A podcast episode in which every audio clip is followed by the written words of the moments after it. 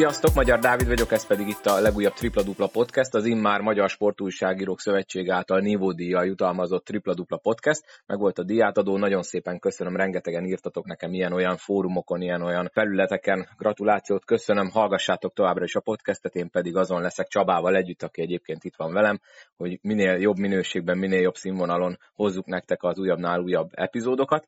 Csaba, köszöntelek először is. Mielőtt még belekezdünk, elmondanám, hogy attól függetlenül, aki még nem tette meg, iratkozzon fel a podcastre, lájkolja a Facebook oldalt, illetve kövessen Instagramon, és akkor biztosan nem marad le egyik epizódról sem, és természetesen az összes korábbi is meghallgatható abban az applikációban, ahol podcastet hallgattok. És akkor itt van ugye már Déri Csaba, akit beharangoztam. Csaba, szervusz, mi újság, hogy telt a hétvége, hogy tetszett így? Csak így nagyon egy-két gondolattal a hétvégi forduló. Izgalmas volt.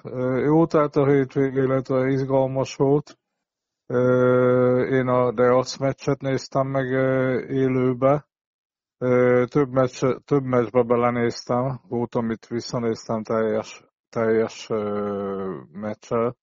Izgalmas volt, most már az utolsó forduló előtt ugye mindenki próbálta pozícionálni magát. Így van, ugye múlt héten beszéltük, hogy talán most már majd tisztában látunk.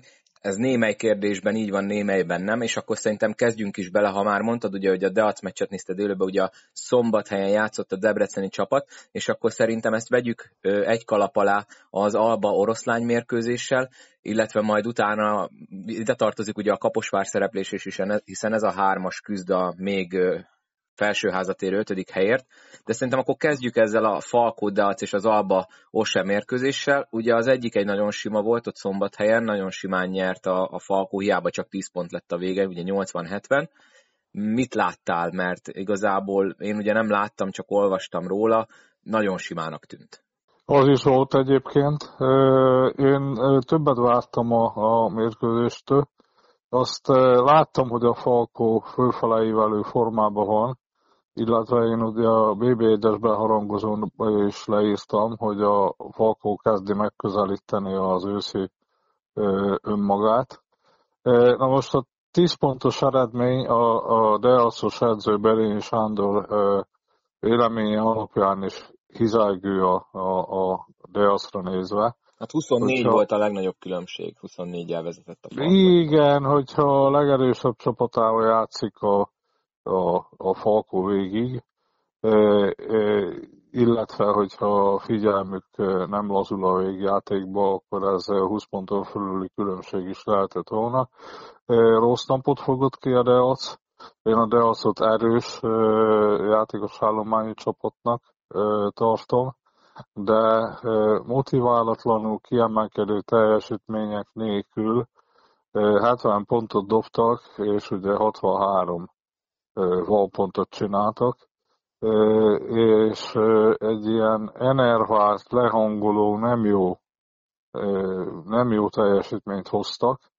A Falco pedig rögtön az első negyedbe eldöntötte a mérkőzés kimenetelét, tehát nagyon hamar eldőlt ez a mérkőzés. A Falcóban voltak kiemelkedő teljesítmények, de a Falcónak sem kellett kiadni. A Falco egy olyan 70%-át adta ki a valós tudásának, és szépen körbe rotálta a csapatot. Egyetlen egy játékos volt, aki 30 percen fölül játszott, a Marvin Clark, és a többiek azt a klasszikus 20-25 percet játszották, amit az ilyen meccseken az edző szokott a rotációba alkalmazni. Ugye te múlt héten mondtad, hogy Ben Kessilire egy jó darabig nem lehet számítani, szerintem pont, ahogy megjelent a podcast, aznap jött ki a hivatalos kommunikáció, hogy egy ideig ő ugye távol lesz a csapattól. Így, hogy ugye a BL véget ér, szerinted mennyire fog ő hiányozni az aktív rotációból, vagy meg fogják tudni oldani, illetve kis belsős infód van-e, hogy mikorra várják az ő visszatérését? Gondolom a középszakasz az valószínűleg Szili nélkül fog telni ott Szombathelyen. Hát a Magyar Kupa biztos, hogy valamikor a középszakasz végére térhet vissza. Nagyon hiányzik, ezt el kell mondani. De végzi a munkát. tehát nagyon sokat edz, a sérült részén kívül a többi részeire dolgozik, tehát láttam rögzítővel biciklizni, tehát én látom a konditeremben milyen munkát végez le a kalappal. Frissen ereje teljébe fogjuk majd visszatérni, de óvatosan kell, lépcsőzetesen kell visszavezetni az úgymond a ötöt játékba. Menjünk a következő meccsre. Talán a forduló egyik legérdekesebb, legizgalmasabb végjátékát hozó csata volt a Sopron Kaposvár mellett az Alba Oroszlány. Többször láttuk a szezonban az Oroszlánytól, hogy mennyire jól tud kezdeni, itt is repülőrajtot vettek, 14 ponttal vezettek az első negyed után, és igazából szinte végig náluk volt az előny, a negyedik negyedbe ugye az Alba párszor átvette a vezetést, meg hát a legvégén vezettek, amikor a legszükségesebb volt egy egészen parádés Lenzel-Smith félpályás triplával. Igazából mondhatjuk, hogy az Alba ezzel megváltotta a jegyét szinte 100%-ra a felsőházban, mert ugye, hogyha jó, mondjuk ki tudja, mi lett volna a hosszabbításban, de így igazából teljes mértékben a saját kezükben van a sorsuk ezzel a nagy győzelemmel. Az Oroszlány meg igazából nem tudom, mit kellett volna ennél többet tenniük, ugye az edzőjük Krasovec mondta, hogy szerencsém múlott, most nem nekik volt szerencséjük. Mi, hogy láttad ezt a mérkőzést? A Albakobnál érdekes volt a mérkőzés eleje. Ugyanis Zalaegerszegen az Alba komp úgy látszott, hogy megtalálta a legjobb ötösét, és most ezzel szemben megint egy kísérleti csapattal kezdtek, és egy rotációhoz ragaszkodtak végig, a legjobb játékosuk legtöbb percet Magyar Dávid játszotta, 28 perccel, többi bocsánatot a Lenzel-Smith, meg a Shahi Davis 31-et játszhatott épp, itt előttel van a papír. Na most a Szolnok edző ugye a rotáció híve, hát ebből nem jól jöttek ki a elején. Aztán az Oroszlány pedig jól játszott. Aztán fordított az Alba komp, végjátékos meccs lett. Itt egyébként a sorsfintora, hogy a Lenzel-Smith az utóbbi hetekben nem igazán nyújtott jót, és most egy elég jó teljesítményt hozott, 21 ponttal, 27 halponttal, ő rákerült a sor, és hát szépen bedobta, fault szerintem nem volt. Igen, mert magan sokan kézzelték, hogy tehát akár még plusz egyet is lehetett volna fújni, de hát aki megnézi a videót, igazából ugye azt reklamálták sokan, hogy ugye aláállt ott az oroszlányi védő, hát egy az, hogy a Smith előreugrott legalább egy-két métert, szóval szerintem ilyen esetben amúgy se lehetne ezt a... Hát én mindenképpen gratulálok az Albának, és a sorsuk a kezükben van. Egyébként a jó erőkből álló Szegedet kell hazai pályán legyőzniük, és akkor benn vannak a felsőházba. És hogyha ott a másik csapatok nem nyernek, például a Körmend nem nyer Kaposváron, vagy bármi ott történik, akár pontszámba is utolérhetik az előttük lévőket, és teljesen nyílt lesz az Albakomnak a helyezése, nyílt lesz az út a négybe jutásra a középszakaszba. Izgalmas lesz az Alba számára a középszakasz. Sajnos látjuk a Oroszlánynál ugye a régi nótát, hát ugye ott messzicsek hiányába 4 külföldi végezte el a munkadandárját ismét, tehát ez egy ilyen féloldalas csapat, illetve kevés 8 játékost játszott, abból is Molnár Máltont 5 percet kapott, kezdőbe előtte az edzőre csak 5 percet kapott.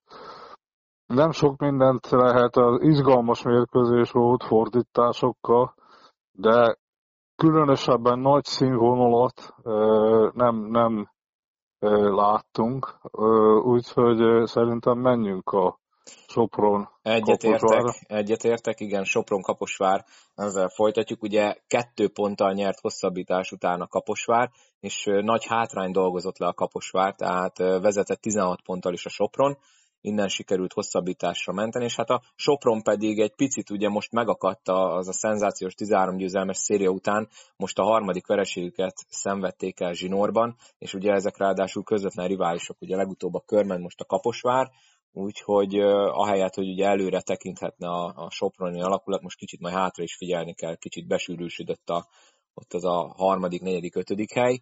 Na erről milyen tanulságot érdemes levonni, mert az eleje az ugye nagyon úgy tűnt, hogy a Sopronnak áll, aztán talán mondhatom, hogy a sírból hozta vissza ezt a Kaposvár.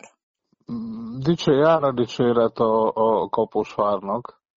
Egyértelmű, hogy a Sopronnak a szériája megszakadt, és ráadásul a Sopron nagyon veszélyes helyre megy most szombaton, Zalaegerszegre. A Sopronnak javulni kell, megvan a szakmai stáb is tudása ahhoz, hogy javítson a szituáción, a játékos állományuk is megvan. Nagyon nehéz mérkőzésre számíthatnak Zalaegerszegen, az Zalaegerszeg is az életmaradásért küzd, és hát azért azt tudni kell, hogy a Sopronnak hétközben nagyon sok problémája volt. Tulajdonképpen pénteken tudtak először edzeni, tehát a több beteg, több játékosuk sérültel játszott, és olyan is fölmerült, hogy nem tudnak kiállni. Tehát ott voltak a határon, ezt a Sopron védelmében el kell mondjam, illetve hát én most már hétvégén jó játékot várok tőlük, Egerszegen akár nyerhetnek is. Aztán ott lesz majd lesz idejük nekik, ugye ők nincsenek ott a Magyar Kupán, lesz idejük majd dolgozni közösen, ott lesz egy szabad hétvégéjük, tudják regenerálni a játékosaikat, és föl tudnak készülni a középszakaszra. A Sopron egy nagyon érdekes csapat lesz a középszakaszban is, illetve a playoffon is, mert egyértelmű, hogy ugye a felsőházra bejutott a playoffra, tehát stabilizálta a helyét a legjobb nyolcba. Én még várok tőlük meglepetéseket, pozitív irányú meglepetéseket. Hát a Kaposvárnál meg teljesen egyértelmű a dolog. A fiataljaikat annyit játszhatják, most többet játszottak, ugye a Puska Bence meg a Blazer, ugye 20 percet lejátszanak az első fél időben. Átlagosan azt hiszem 23 percet játszanak a fiatalok, tehát a kötelező 20 percen kívül 3 percet. És egyértelműen az amerikai légió viszi a primet. Tehát itt a TJ Price a szezonbeli legjobbját hozta, a Xavier Thames is, a Ford is, és hát itt három amerikai, a Hillard, a Price és a Ford hozta a mérkőzést, a Martint elég jól tartották, úgyhogy egy teljesen az amerikaiakra, külföldiekre kezdődött, és az ragaszkodó edzővel dolgozó Kaposvárt láttunk. Én a Kaposvártól pedig azt várom, hogy akár meg tudja verni a Körmendet. Nem tudom, a Körmend is milyen állapotba érve, milyen összetételbe fog hétvégén játszani, mert ők is hiányosan szerepeltek Kecskeméten. Úgyhogy az is egy izgalmas mérkőzés lesz hétvégén. Azzal mennyire értesz egyet, mert én sok kaposvári szurkolótól is olvasom, hogy nézhetetlen streetball a kaposvári játéka, aztán egyébként eredményt meghozott, de mennyire értesz ezzel a kritikával egyet Kaposvárral szemben? Azért most már jó sok merítésű lehetőség van, hogy megnézzük, hogy ez tendencia, vagy csak egy-két mérkőzés. Nézzük, a Kaposvár 6. helyen van a bajnokságban. Mindenképpen top csapat lett, illetve én azt gondolom, hogy nagyon stabilan be fog jutni a végén a legjobb nyolcba. Azért a kaposvári kosárlabda utóbbi éveit nézve, ez mindenképpen eredmény. Egyáltalán nem streetballt játszanak. A kezdő ötös, az egy ragaszkodó edzőtről van szó, hogy ismételjem magamat, illetve László edző, akiben egyszer bízik, abba bízik, ott nincs lecserélés, fölcserélés, meg rotáció. Ezzel lehet egyetérteni, lehet vitatni, de egy biztos, hogy eredményesek. Tehát az idei szezonban mások, hogy szervezett kosárlabdát játszanak. Hát én ahhoz, hogy igazi eredményt el tudjanak érni, ahhoz aktivizálni kell egyébként a teljes játékos állományukat, ezt várom azért. Tehát erre szükség lesz, mert amikor besűrűsítik majd a program, amikor majd heti 2 meccsek lesznek a középszakaszban, illetve a playoffon, ott ezt a rotációt nem lehet, túl szűk ez a rotáció, nem lehet alkalmazni. A streetball jelzőt egyáltalán modern jókosárlabdát játszanak, megvannak a szervezett elemek egyértelműen, támadásba is és védekezésbe is, úgyhogy ennyit a véleményekről.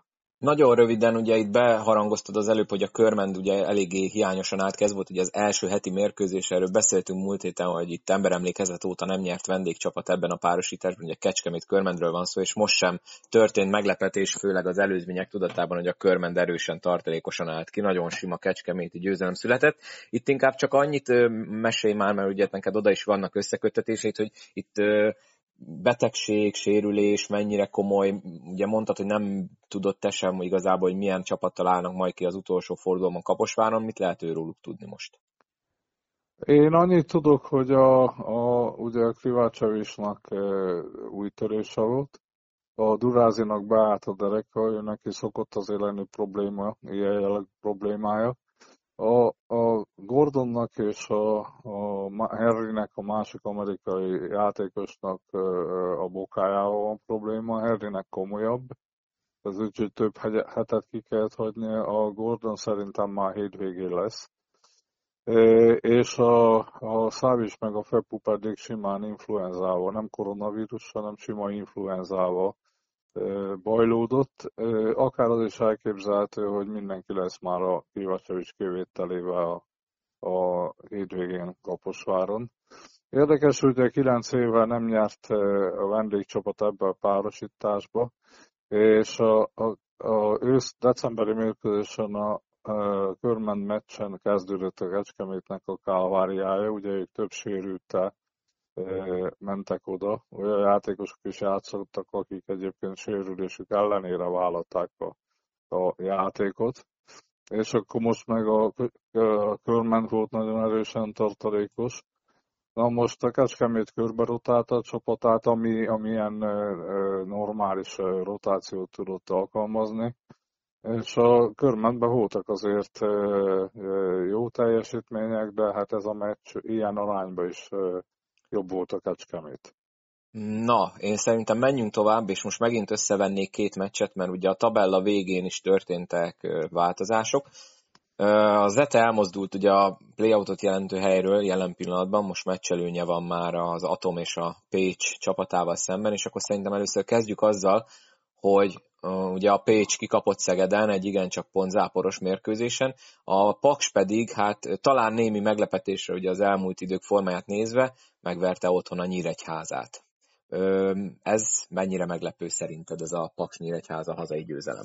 A Paksnál ne felejtsük el, hogy visszaállt egyértelmű a döntő faktor, hogy visszaállt az Elix Hellét, nagyon jó teljesítményt hozott. A Nyíregyházában pedig a nyíregyháziak maguk is elismerték, hogy gyengén játszottak, és gyengén is játszottak, illetve rosszul is dobtak, és most, hogyha visszaáll egy ilyen válogatott játékos, mint az Erlingsfeld, aki 26 pontot dob. 27 perc alatt ráadásul sérülésben visszatérve. Igen, tehát percenként 1 pontot számolhatunk, és 28 pontot csinál, és itt azért a másikat Kovács Ákos is hozzátett, illetve 6 légiósan megy most már a Paks, és a saját maguk által is elismert gyenge játékot produkáló Nyíregyháza ellen teljesen megérdemelten nyertek. Tehát itt egy 82-73-as végeredmény még nem is tükrözi a mérkőzés képét, de a 99-69-es valpontarány az egyértelműen tükrözi. Nem volt meg az a energiaszint a Nyíregyháza részéről, aminek kellett lenni. És így a matematikai esélyük is oda lett, ugye, hogy a középházba tartozzanak, mondjuk igen, csak minimális esély volt rá, nem tudom, hogy... Igen. Nem volt bent a pakliba szerintem. Nem képeznek azért olyan játékerőt, mint az előttük lévő csapatok. Értek elég bravurokat, meg újoncként rá a kalapva teljesítményük előtt, de azért ez nem volt bent a pakliba. Nagyon nagy bravúr volt részükről, hogy fél időben sikerült bejutni a Magyar Kupa 8-as döntőjébe. Most stabilan el kell kerülni a play-outot, és akkor egy nagyon szép szezont tudhatnak magukének. Igen, mindössze 2 meccs nekik is az előnyük a 13-14. helyen, szóval azért ott az alsóházi középszakaszban is lesznek bőven izgalmas mérkőzések majd minden héten. Hát az izgalmasabb lesz sok tekintetben, mint maga a playoff. Úgyhogy ott tényleg egy-egy mérkőzésen múlhat nagyon sok. Na most visszatérve a PVSK mérkőzésére, Szegedre, tehát ott nagyon nagy szegedi fölény alakult ki, 11 pontos győzelem, de ugye 124-98 pontok alapján, illetve a Szeged körbe tudta cserélni a Rotáni tudta a csapatát. És hosszabbítás nélkül dobtak 106 pontot. Persze, ez egy nagyon könnyű mérkőzés volt a részükről. Na hát itt ebbe belenéztem, azért itt hol bőven streetball ellen mind a két csapat részéről. Egyrészt bent is van a szabad kötetlen játékelemek bent is vannak mind a két csapatnak a játékába. Itt hagyjuk szúrjak közbe egy statisztikát, ugye ott előbb a Kaposvárnál hoztuk ezt a streetballt, na itt most a Szegednél 41 mezőnykosára jutott, ha jól látom 17 gólpassz, a Pécsnél pedig 40 mezőnykosára jutott 15 gólpassz, tehát ez egy kicsit, ez is alátámasztja, hogy itt nem feltétlenül járt úgy a labda, hogy azt normál esetben elvárhatnánk. Igen. Illetve hát ugye ebben a szekcióban nagyon érdekes mérkőzés volt az ZTE szolnoki bravúrja. Arról majd szerintem egy kicsit beszéljünk külön, mert azt hagyjuk a végére szerintem. Hagyjuk a végére, jó? Egyetértek. Na most itt az alsóháza kapcsolatban. Az én véleményem egyértelmű. Tehát a Nyíregyháza kivételével, akik ugye újoncok, és benn vannak a legjobb 8-ba a Magyar Kupába, illetve volt esélyük a 10-be jutásra. 9 győzelemmel rendelkeznek. A másik 3 csapatot nem ide vártam. Tehát az ETL-t, Atomarimot egyértelműen nem ide vártam, és a PVSK-nak is a vezetősége a legjobb 8-at tűzte ki. Tehát itt mind a 3 csapatnál a legjobb 10-be akartak jutni, illetve a playoffra akartak jutni. Na most itt van 2 győzelmes csapat, ugye a Paks és a PVSK. Ez egy kiesési rangadó lesz hétvégén Pécsen. Amelyik csapat nyer, az ugye 8 győzelemmel fog rendelkezni, és a másik csapat, amelyik ezen a meccsen kikap, az marad 7 győzelemmel a mezőny legutolsó csapataként a tabella alján. Na most, valamelyikük 8 győzelmes lesz. Az ETE nagyon erős meccset fog játszani a Sopronna, megpróbálnak nyilván nyerni. Ha tudnak nyerni, akkor utol fogják érni szerintem a Nyíregyházát, mert a Nyíregyháza a Falcót, nem érzem a Nyíregyházába, hogy meg tudja verni hétvégén a Falcót. A Falco jó állapotban van, jó ritmusban van, és a Falcónak a szellemiségében nem fér bele, hogy lazítsanak Nyíregyházán. Lehet valami határtalan bravúr a Nyíregyháza részéről. Most még majd arra se lehet esetleg várni, hogy egy Bajnokok Ligája utazásból jön a Falco, mert ugye a hazai pályán ma este fejezik be a BL szereplést, úgyhogy most az se lesz előnye Nyíregyházának, hogy esetleg fáradtan érkezik. Igen, én el tudom képzelni azt, hogy a ZTE megveri a Sopront, és a Nyíregyháza kikapjon a Falcótól, 9-9 győzelemmel legyenek ott az alsóház tetején, és a PVSK atomerőműből egyik 8 győzelemmel rendelkezne, a másik csak 7-tel, és így teljesen nyílt lesz a középház előtt az alsóház. Ez bárki lehet play-out-os, még a Nyíregyháza is. Na most ez egy izgalmas, igazi izgalmakat rejt magába.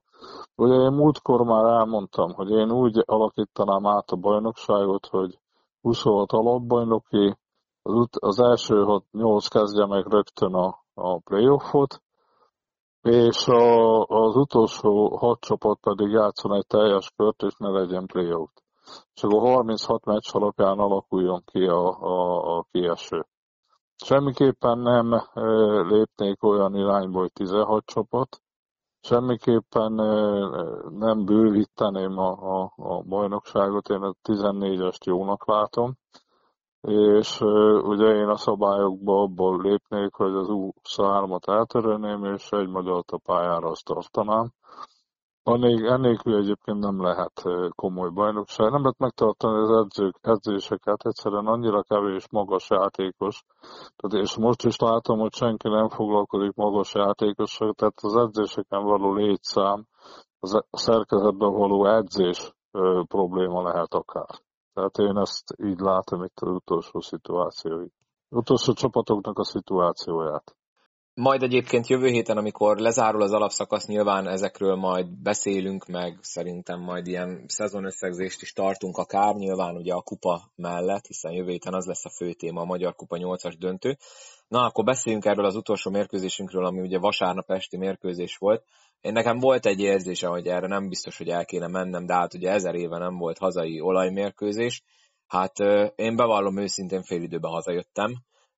Aki látta, azt szerintem megért engem, tehát nem tudom, mi volt ez szerinted? Az előző 2 mérkőzésen jól játszott az olaj, ugye nyertek Kaposváron, ami nem volt egyértelmű előzetesen, a formát figyelve, mondhatom, hogy az egy bravúr győzelem. Az elhalasztott meccs Pécs ellen úgy, hogy nem volt Brandon Young. Meglepően sima volt, úgyhogy én bizakodó voltam, hogy hátha erre talán még a korábbiaknál is ugye voltak itt olyan hazai vereségek az utóbbi időben, miután én magam is kikeltem, hogy milyen lélektelen rossz játék, hát ez überelte az egészet, és én nem akarom bántani az Zalaegerszeget, gratulálok nekik a győzelemhez, de ők sem játszottak jól, tehát nem az van, hogy azért kapott ki az olaj az etétől, mert az Egerszeg kifogta a szezon legjobb formáját, ami nekik eddig volt, hanem egyszerűen egy totálisan indisponált olaj. Hogyha az előbb mondtuk, hogy itt-ott a streetballra emlékeztető játék van, és nem jár a labda, hát itt még a streetball se volt meg szerintem. Nem tudom, mennyit láttál ebből a mérkőzésből? A statisztikát láttam meg egy negyedet. Melyiket az első? Harmadikat, aztán itt családi feladatok voltak, meg nem tudtam nézni. Na most. Nem beszítettél sokat szerintem. Itt van előttem a tabella. Tehát Szombathely 22 győzelem, második Szolnok 17, és harmadik Sopron 15 győzelem. Ezzel tudom vigasztani a szolnokiakat. Nyilván egy ilyen mérkőzés után mással nem lehet. Tehát egyértelműen nagyon stabilan megszerezték a második helyet. Ami egyébként nem biztos, hogy sokat ér, mert azért most még lesz 8 kőkemény mérkőzés a felsőházban, tehát minden egyes körben jön majd egy Alba elleni, egy Körmend, egy Sopron, egy Szombathely elleni, és hogyha még a körbeverések is lesznek, ez a 2 mérkőzéses előny, én nem mondanám rá, hogy iszonyatosan megnyugtató, és hogy ebből még simán lehet, hogyha így folytatódik akár egy pályahátrányos első forduló is, mert azért 3 mérkőzésre van most perpil, ugye az Alba jelenleg 5. helyen. Hát ha úgy alakulnak az eredmények, itt még aztán nagyon sok minden változhat majd a középszakaszban. Igen, hát ez mindenképpen fájó vereség a Szolnoknak, mert 3 győzelemre megugorhatod volna az őket üldözők előtt. és az ZTE tényleg nem egy erős csapat. Most itt nem tudtak reagálni, nem jött be a szolnoki zóna, nem tudtak reagálni az Zalaegerszeg egy speciális 2-3-as matchup-zónát, 3-2-es matchup-zónát alkalmazott, nem tudtak rá reagálni, nem voltak jó formában.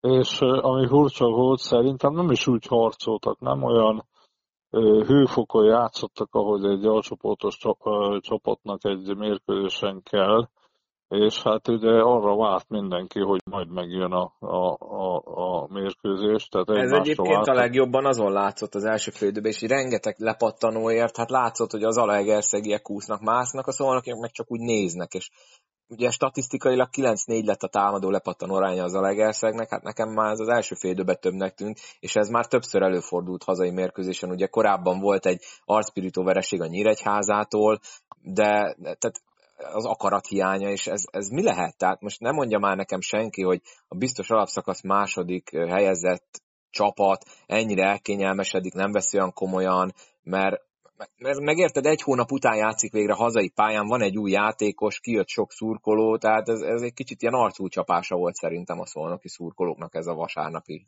teljesítmény.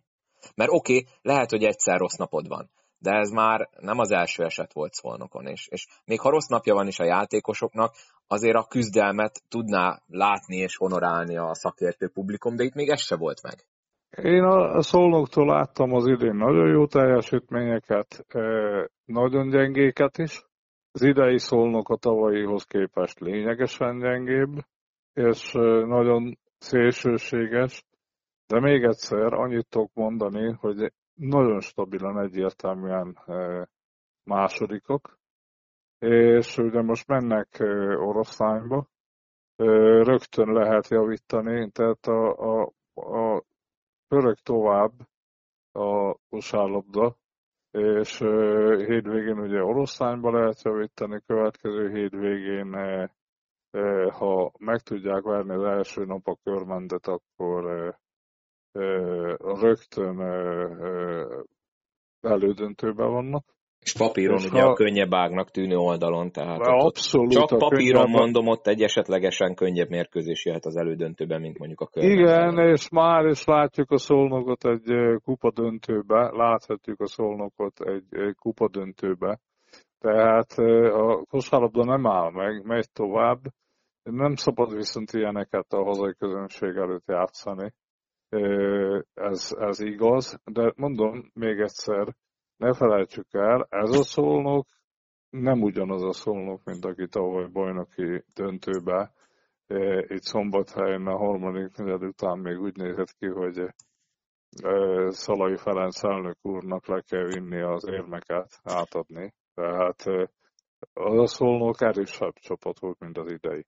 Más szellemiségű volt. Én szerintem ki kell hozni a Szolnokba azt, amit lehet, és nyilván nyáron majd levonják a következtetéseket, hogy ez mitől van, illetve nyilván egy másik csapatot kell építeni nyártól. Vannak ilyen szituációk minden csapat életében, ettől lényegesen jobb kell, de szerintem ők ezt tudják.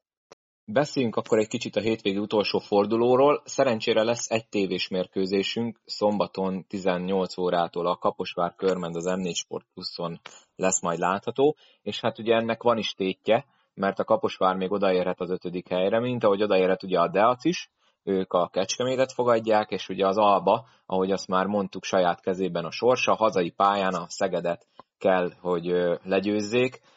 Igazából mindegyik mérkőzés olyan, hogy csak az egyik félnek van nagyon komoly tétje, hiszen a többi, az ellenfél csapatok nem nagyon tudnak föllemozogni már. Mennyire veszélyes ilyenkor, ugye most konkrétan az Alba Szegedre szeretnék így rákérdezni, de a többire is igaz lehet, hogy az egyik csapatnak nagyon fontos, a másik meg tét nélkül igazából, ilyenkor szokták ugye mondani, hogy örömkosárlabdát játszhat, és hát a Szeged, ugye ők is, hogyha az olajra mondtuk, hogy hektikusak, akkor a Szeged is az, mert ki tudnak fogni olyan napot, mint mondjuk most, hogy dobnak simán 100 pontot, de aztán van olyan mérkőzés, amikor meg a 60-70 alig jön össze.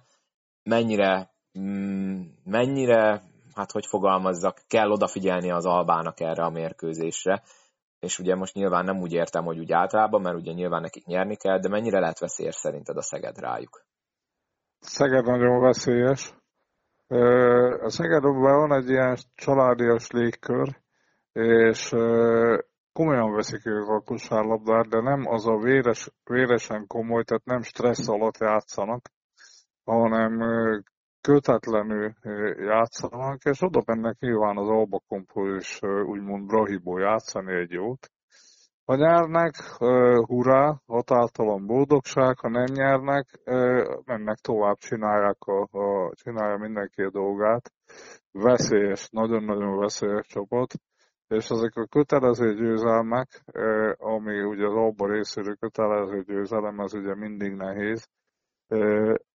Láttunk már ilyen szituációból olyat, amikor a nagy tétrány, mi a bélyegét. A másik, hogy a Albának ugye március vége van lassan, és nincs kialakult szisztémája, nincs kialakult hierarchiája.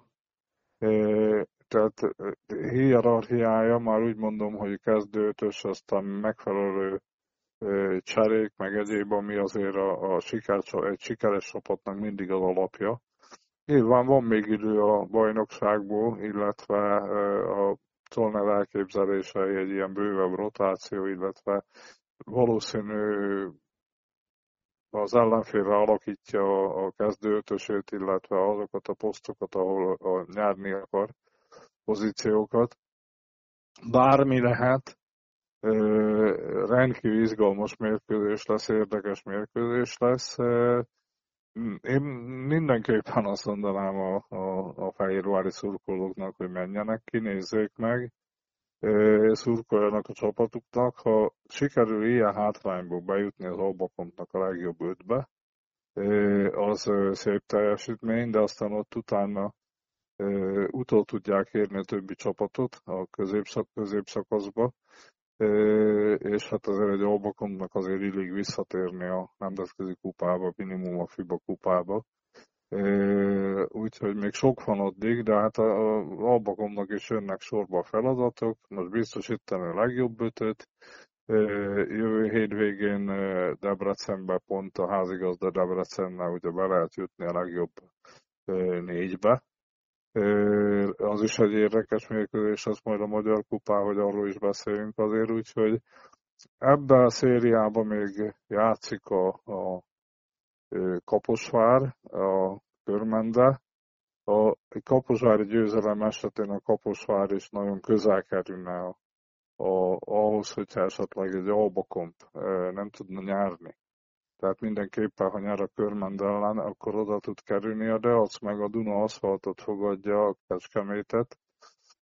Az is nagyon izgalmas, mert a Kecskemét beérzeg annyi erőt, meg most jó szériában vannak, hogy akár meglepetést tudjon okozni Debrecenben. Nyilván a Debrecen az esélyes, meglepetés lenne a Kecskemétől, de ugye láttunk már ilyet, hogy a Kecskemét nyert Debrecenben.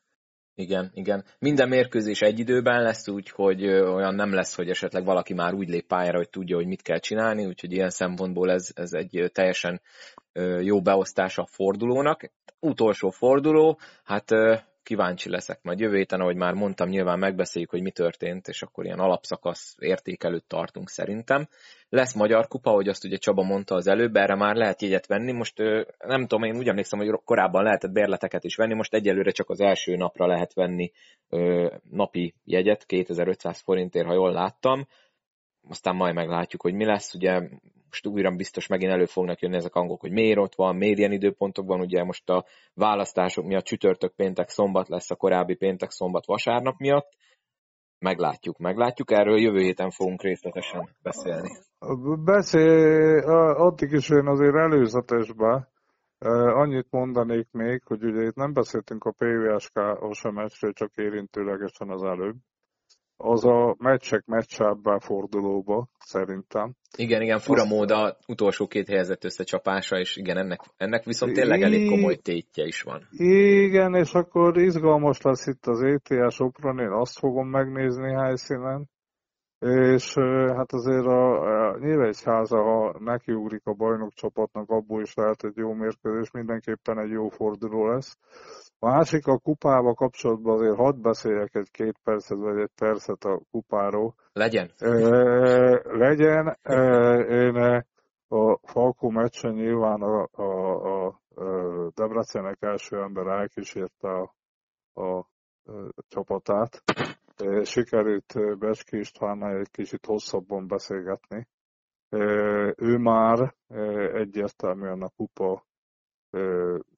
kupalázba ég, tehát a Debrecen biztos, hogy nagyon-nagyon jó rendező lesz. Rendeztek ők már Magyar Kupát, rendeztek ők már két válogatott mérkőzést, rendeztek ők már minden lehetőségük adott. Debrecen számomra kelet-magyarországi térségben egyértelműen a legkulturáltabb, legnagyobb, minden lehetősége megvan arra valakinek, hogyha ott eltölt egy 3 napot, nem csak sport szempontból, hanem minden egyéb szempontból is elégedettel jöjjön haza. És Debrecen biztos, hogy jó házigazda lesz. És mivel ilyen kis országban élünk, autópálya rendszerünk rendben van. Én már voltam olyan országban, ahol nem volt ez meg. És tehát szerintem tökéletes helyszín lesz a Debrecen. Nyilván mindenki azt szeretné, hogyha semleges helyszínen, Budapesten, az ország közepén lenne a Magyar Kupa megrendezve, de én nem látok semmilyen. Tehát én a kritikusokat azzal nyugtatnám meg, hogy mindenki meg fogja találni Debrecenbe a boldogságát. Tehát jó fogja érezni magát mindenki, aki elmegy. Amúgy meg lehet majd követni a tévébe, illetve Mindigón, hát most kinek mi jut. Tehát én például szeretnék részt venni, helyszínen már szervezem is. Én nagyon várom. Tehát ez egy olyan seregszemléje a magyar kosárlabdának, amit nagyon várom. Illetve izgalmas forduló lesz a hétvége, és utána megy minden tovább. Nagyon örülök neki, hogy pörögnek az események a kosárlabdában, illetve hogy a bajnokság fennakadások nélkül meg lesz rendezve talán az elejétől a végéig. Igen, reméljük, hogy most már nem lesz semmi, erőteljesen le is kopogom gyorsan. A pesti rendezéssel kapcsolatban, hát én arra leszek majd kíváncsi, hogy a következő válogatott ablak az ugye nyár közepén van, ha úgy vesszük, július 1-én lesz egy hazai mérkőzésünk, ugye az utolsó ebben a körben. Hát kíváncsi vagyok, mert ugye például a tüskecsarnokra mindig az szokott lenni a kifogás, hogy ezt a jégkorong elbitorolja szinte egész évben. Nem hiszem, hogy júliusban a jégkorong annyira aktív lenne, úgyhogy hát, ha majd esetleg azt a mérkőzést sikerül mondjuk oda elvinni, aztán majd meglátjuk, hát ha most így sikerült egy tippet adni a szervezőknek. Csaba, nem tudom, van-e még valami, amiről szeretnél beszélni, vagy akkor mára? Szép napot mindenkinek, és akkor hajrá magyar kosárlabda, valami ilyesmit tudnék már csak mondani. Rendben, Csaba, nagyon szépen köszönöm ezúttal is, hogy itt voltál és elmondtad, amit elmondtál. Én szerintem megint nagyon jól sikerült. Nektek pedig köszönöm szépen, hogy meghallgattátok ezt az epizódot is. Ahogy meséltem, már jövő héten ugyanígy találkozunk, úgyhogy mindenképp kövessetek majd akkor is. Hallgassatok meg azt az epizódot is. Iratkozzatok fel a podcastre abban, amelyikben hallgatjátok. Ha weben akarjátok, akkor a weboldal címét mentsétek el a könyvjelzők közé, tripladupla.podmin.com, és hogy ne maradjatok le az aktuálisan érkező epizódról, hogy értesüljetek róla, mellett még az se árt, hogyha lájkoljátok a Facebook oldalt és követtek Instagramon, és akkor, ahogy Csaba is mondta, hajrá magyar kosárlabda, mindenkinek jó szurkolást a hétvégére, és vigyázzatok magatokra, sziasztok!